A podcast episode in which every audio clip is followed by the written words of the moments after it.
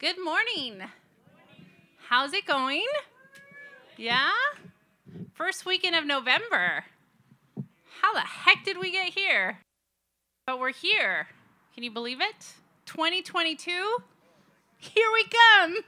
We don't know how we're getting there, but we're coming. Yeah?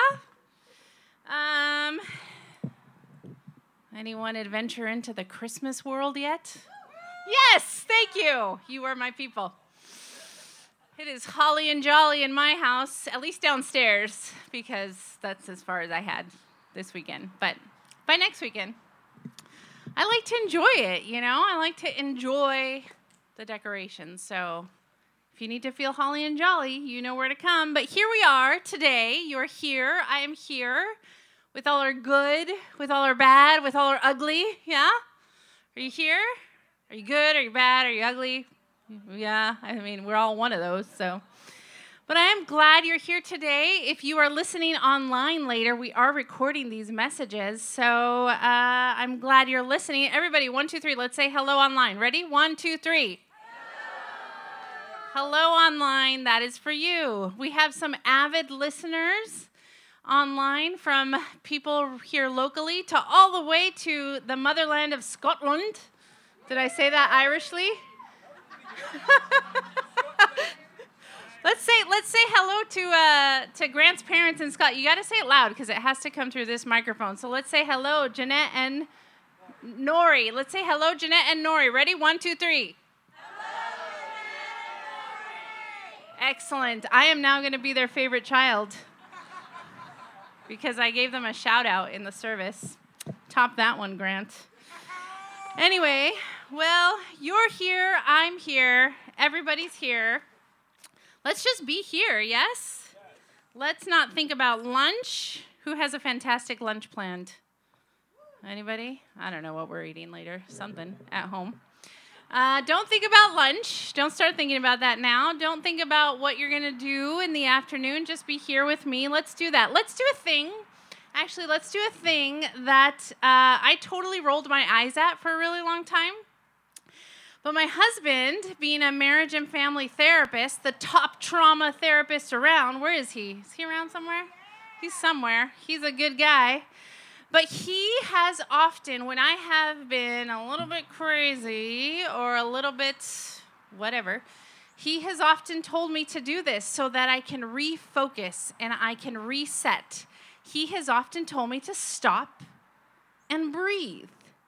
Now, this doesn't really work well when I'm, you know, up here, but it does sometimes. So let's stop and breathe, really. And if you're if you're rolling your eyes at me for, for telling you to do this, don't worry. I did too. I know where you're at.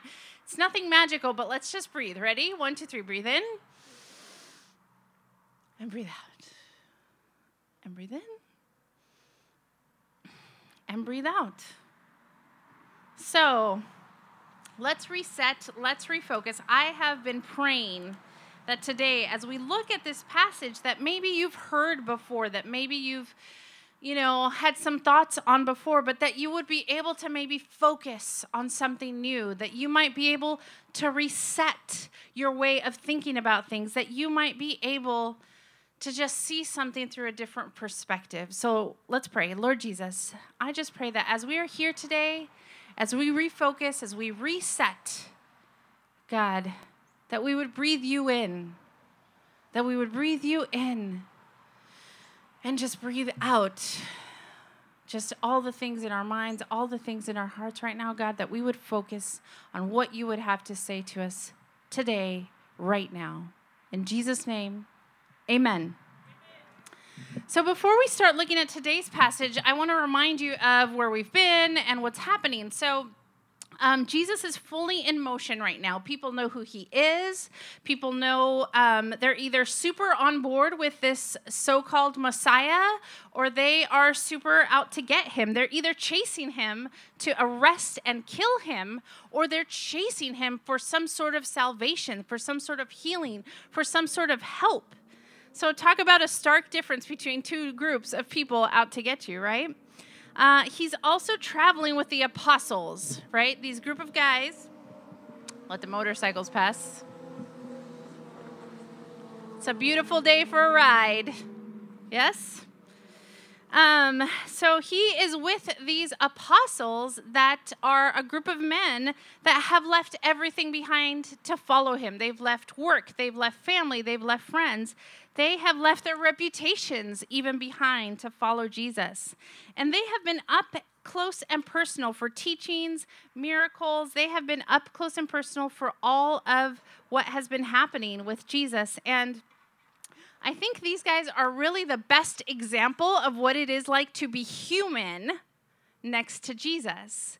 They are the best examples of what it might be to see ourselves in these stories. They're the best example of this. So, a few chapters ago, they were arguing over who was the greatest among them. They were arguing about that. They all wanted to be Jesus' favorite. Have you ever been someone's favorite? Yeah. I was totally my grandma's favorite. Much to the dislike of my cousins and my siblings, I was totally her favorite. Uh, she loved all her grandkids, but I was a little something special. Um, so, were you ever someone's favorite? They were arguing over that. A few, a few verses later, they were trying to get rid of people who weren't in the in crowd. Do you remember that teaching? Have you ever been in the in crowd or in the out crowd? Yeah, more of the out crowd here. I was actually both at the same time. So in high school, I was friends with everybody. I had friends all around. I was friends with, you know, the normal everyday kids. I was friends with the smokers in the back, the gangsters on the side, the preppy kids in the quad. I had friends everywhere. But at the same time, in high school, my parents just had a strict lockdown on me. I wasn't allowed to do anything. So when there was parties here and parties there and but you know, I, I stopped getting invited because people knew I just couldn't come. So I felt on the out a lot of the time. Now, some of those parties went all night and they were ridiculous. So, with good reason, I was on lockdown. But, you know, I was in the out crowd a lot of the time. Uh, so, uh, there's a lot of ways we can probably relate to these guys, yes? And sometimes they're, you know, we can see exactly what they're doing and why they're doing it. And sometimes they're completely missing the point. So we're going to see what's happening today in this chapter of Mark, in chapter 10. I'm going to read this with a little bit of a dramatic effect. So don't think that I'm, you know, uh, losing track or anything. I just, I really want to try to paint a picture of what is happening in real time. So read along with me. Then Jesus left Capernaum and went down to the region of Judea and into the area east of the Jordan River. Once again, crowds gathered around him, and as usual, he was teaching them. Some Pharisees came and tried to trap him with this question Should a man be allowed to divorce his wife? Jesus answered them with a question. What did Moses say in the law about divorce? Well, he permitted it, they replied. He said a man can give his wife a written notice of divorce and send her away. But Jesus responded, He wrote this command only as a concession to your hard hearts. But God made the male and female from beginning of creation. This explains why a man leaves his father and mother and is joined to his wife. And the two are united into one, since they are no longer two, but one. Let no one split apart what God has joined together. Later, when he was alone with his disciples in the house, they brought up the subject again. He told them, Whoever divorces his wife and marries someone else commits adultery against her. And if a woman divorces her husband and marries someone else, she commits adultery. One day, some parents brought their children to Jesus so he could touch and bless them. But the disciples scolded the parents for bothering him. When Jesus saw what was happening, he was angry. In some translations, it says indignant with his disciples. And he said to them, Let the children come to me. Do not stop them. For the kingdom of God belongs to those who are just like these children. I tell you the truth anyone who doesn't receive the kingdom of God like this child will never enter it. Then he took the children in his arms and placed his hands on their heads and blessed them. So there's a lot of things happening here. Let me start by telling you what I'm not going to talk about today. I'm not going to talk about divorce.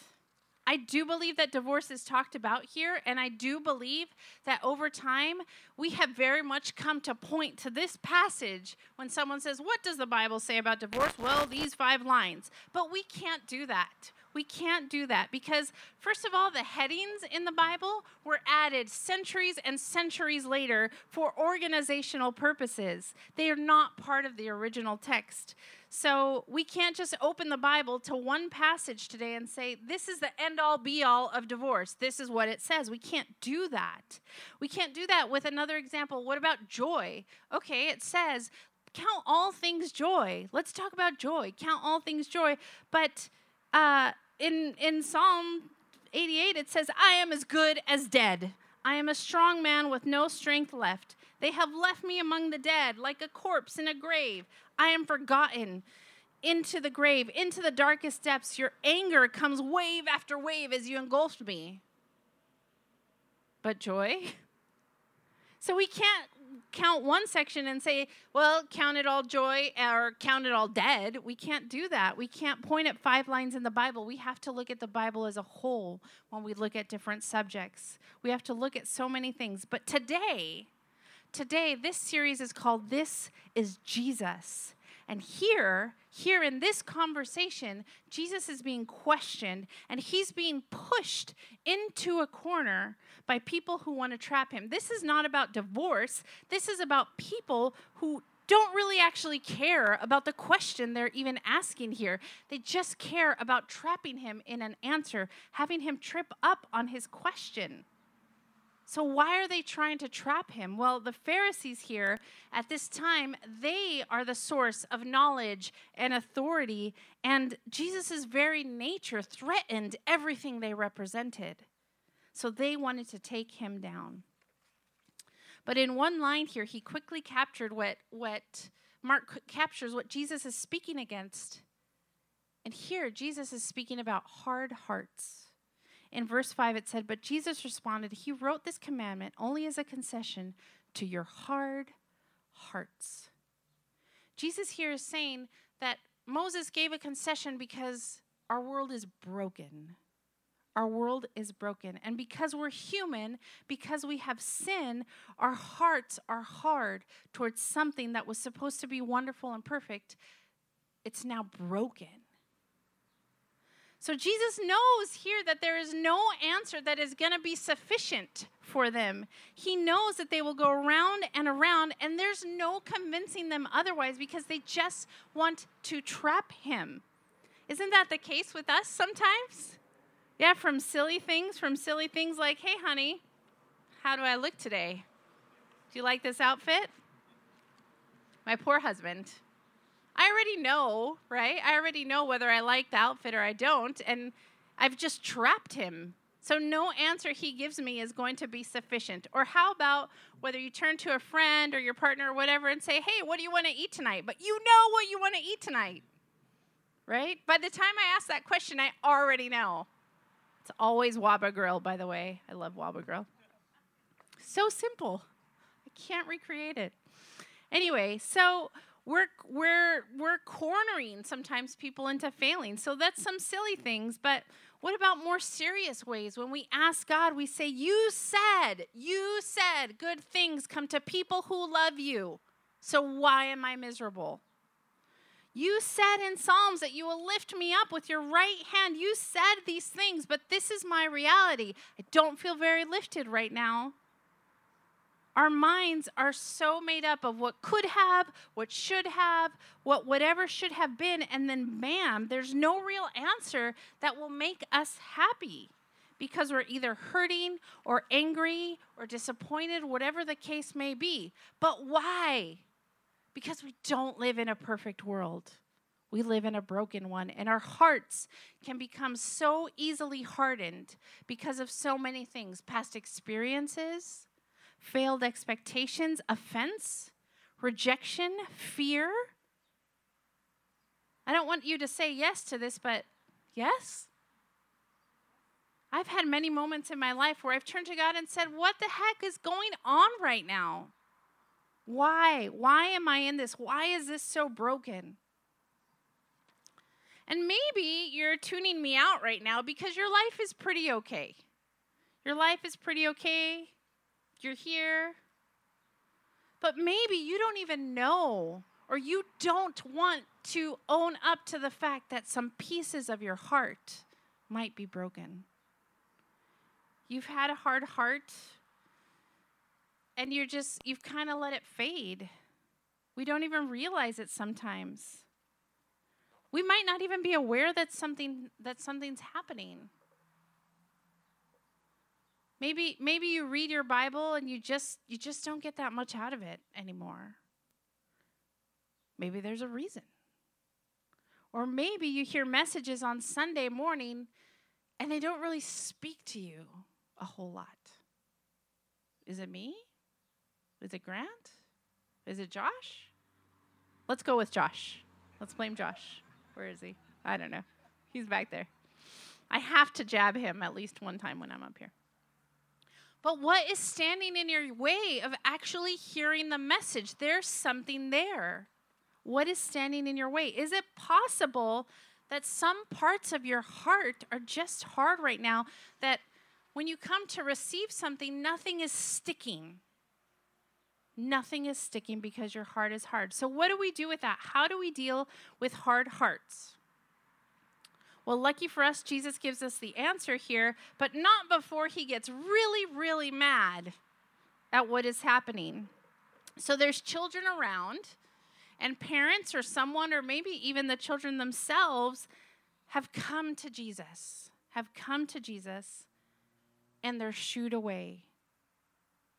Now, in Jesus' day, children were, were not highly valued at all. They were seen more as a burden, a bother, an inconvenience. They, they weren't highly valued at all. Have you ever felt like an inconvenience to someone? Or have you ever felt like, I guess they don't really want to talk to me? Have you ever been shooed away by someone?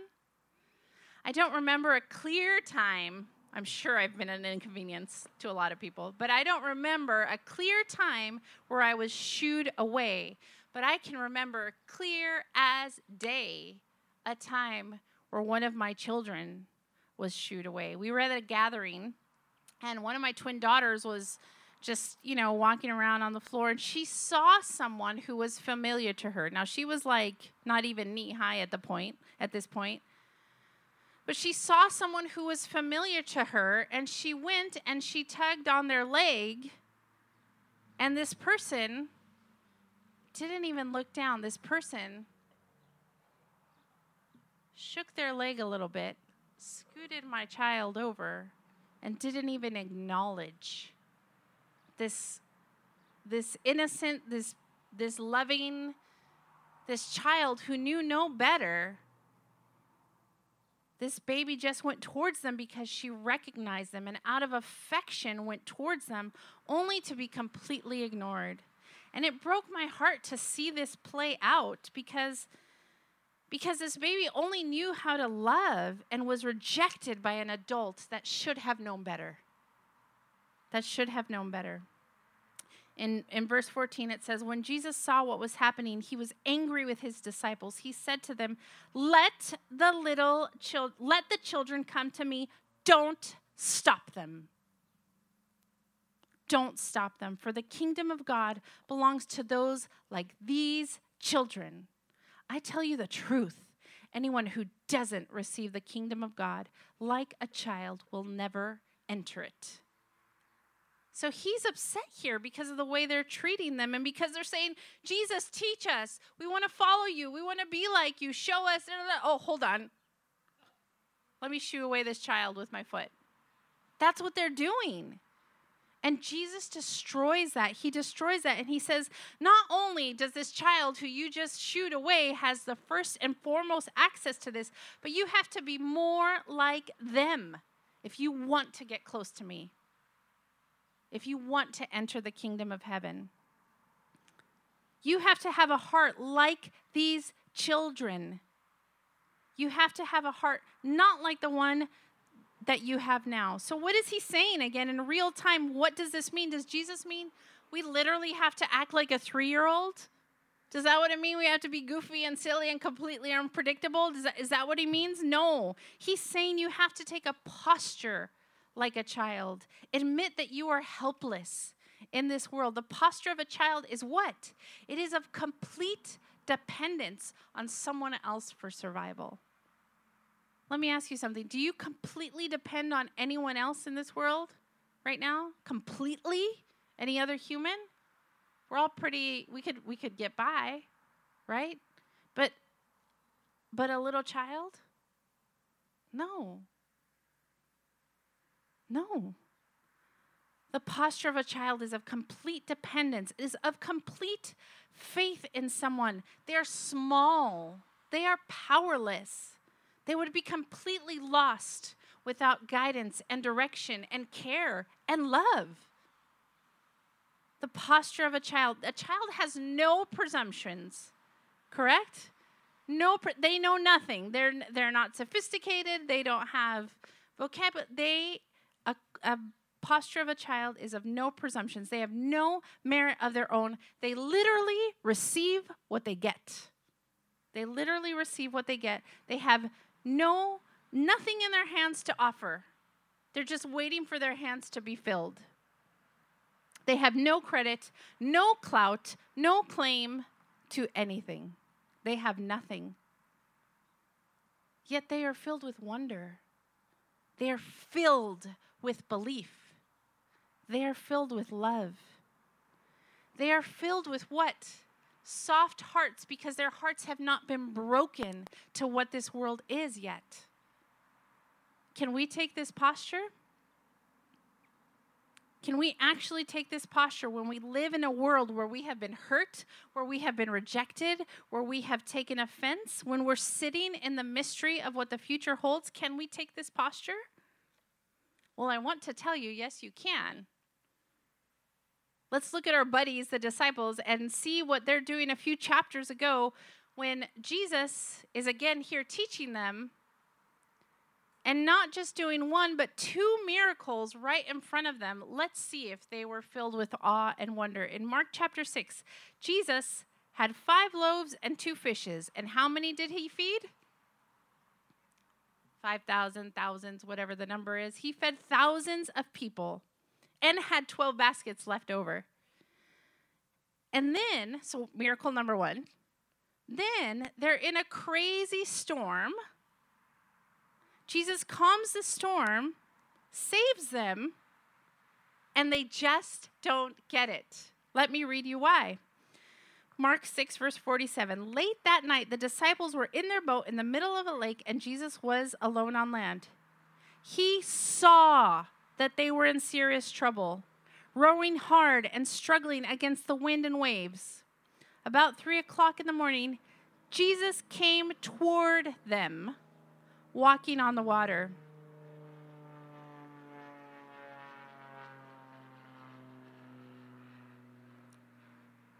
Jesus spoke to them at once. Don't be afraid, he said. Take courage. I am here. Then he climbed into the boat, and the wind stopped. They were totally amazed. But they still didn't understand the miracle of the loaves. Their hearts were too hard to take it in.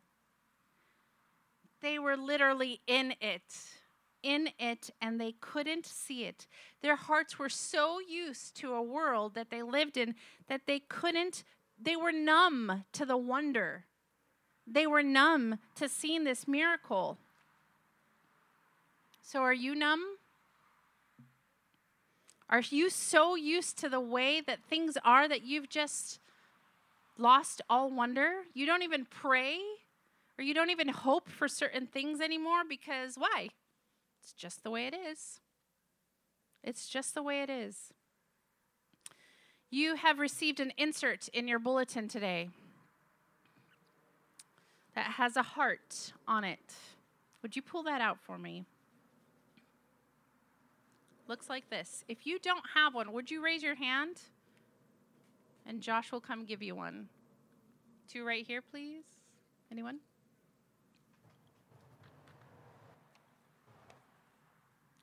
So I took this passage that I just read. Josh is coming. Anyone else? Raise your hand.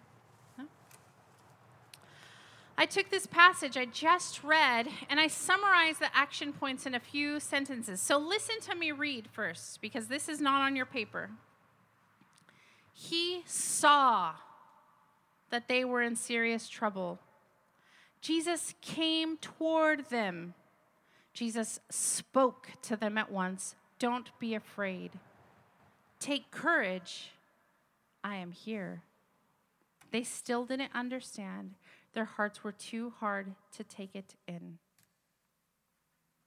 Now, on this piece of paper, I have made this personal for us. So on the top, I want you to look at that and I want you to put it in the first person. And let's insert I, me, and my here. Jesus saw that I was in serious trouble.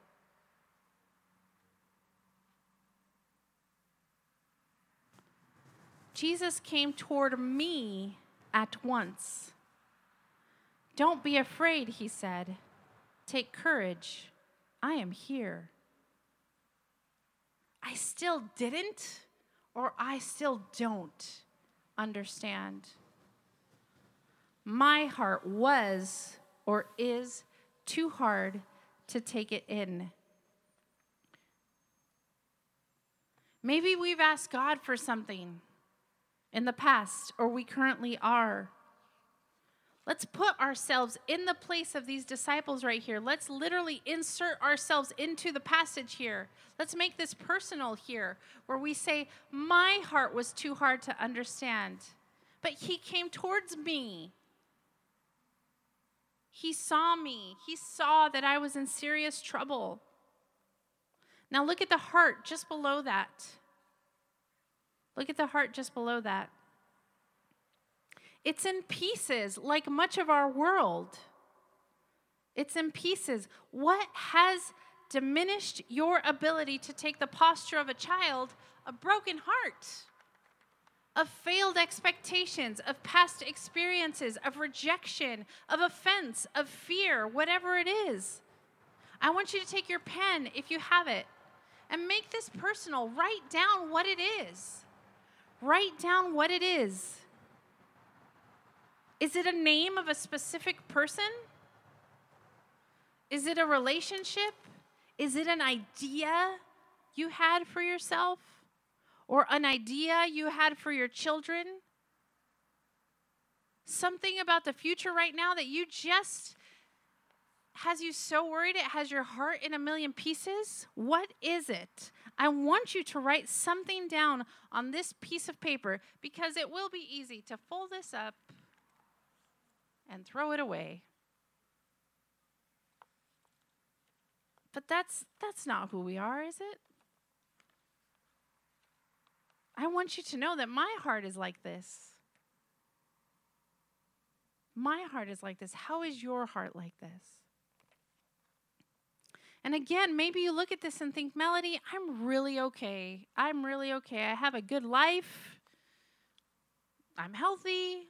I have things which maybe you are, but if you are a grown person on this lawn, any age above 12, I'd say, I'd say, wow, really? I'm not sure I believe you.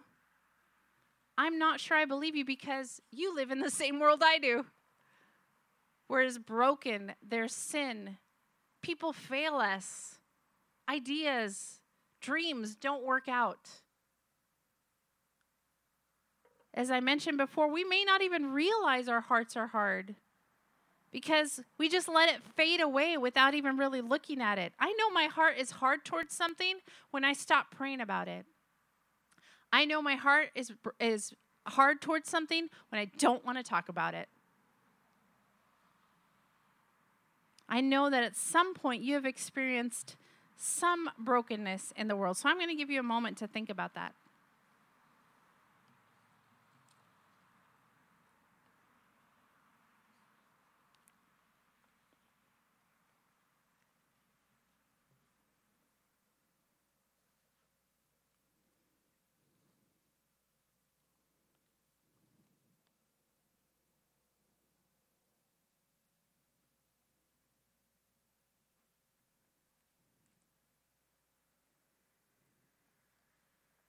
So now in real time, what do we do with this? What do we do with this? Well, we become like a child with this. We take a posture of complete faith in someone else. We see that these pieces have left us knowing that the, we are small and powerless we take on no presumptions of what could have, what should have, whatever it is. We have no presumptions. We accept that we have no merit to receive anything on our own. We accept that we have nothing to offer other than empty hands waiting to be filled with whatever it is God has planned for us. We admit that we have no credit, no claim, no clout to anything, and we ask to be filled with wonder. We ask to be filled with a new perspective. We ask to be filled with belief. We ask for God to soften our hearts. And here's what it says on the bottom. Will you read it with me?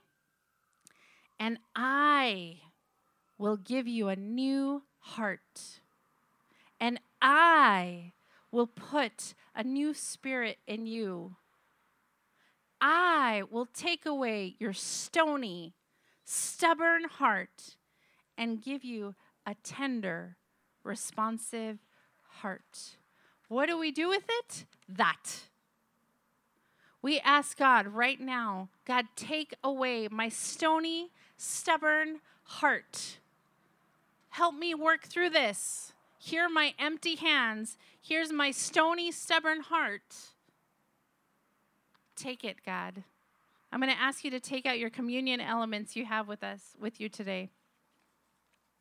If you don't have that, would you please raise your hand as well? And if you are listening online, pause this and go grab some elements. Anything.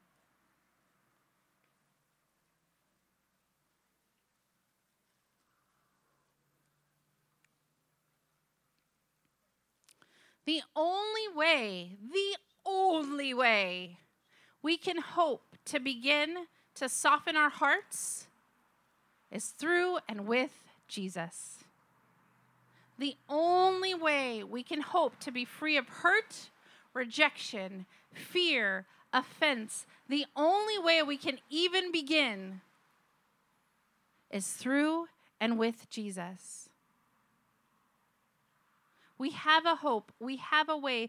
We have a place at the table where Jesus says, Come to me as a child.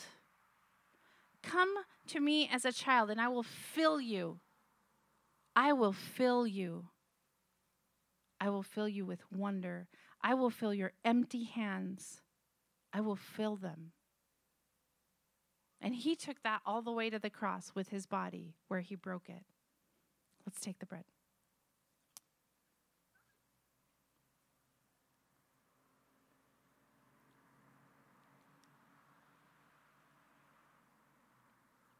The only hope we have is through his blood that bled for us. That bled for us all over that cross, all over the floor, all over the dirt that day. That is the only hope we have. And he says, You are mine. I am yours. Come to me. I will fill you. Come to me. I will take away your stony heart. Come to me.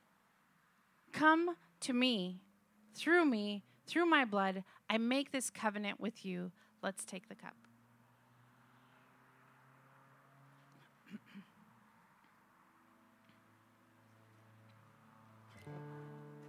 the only hope we have through this, where He says, I will give you a new heart, I will put a new spirit in you. I will take out your stony, stubborn heart and give you a tender, responsive heart. The only way we can do this is through Jesus.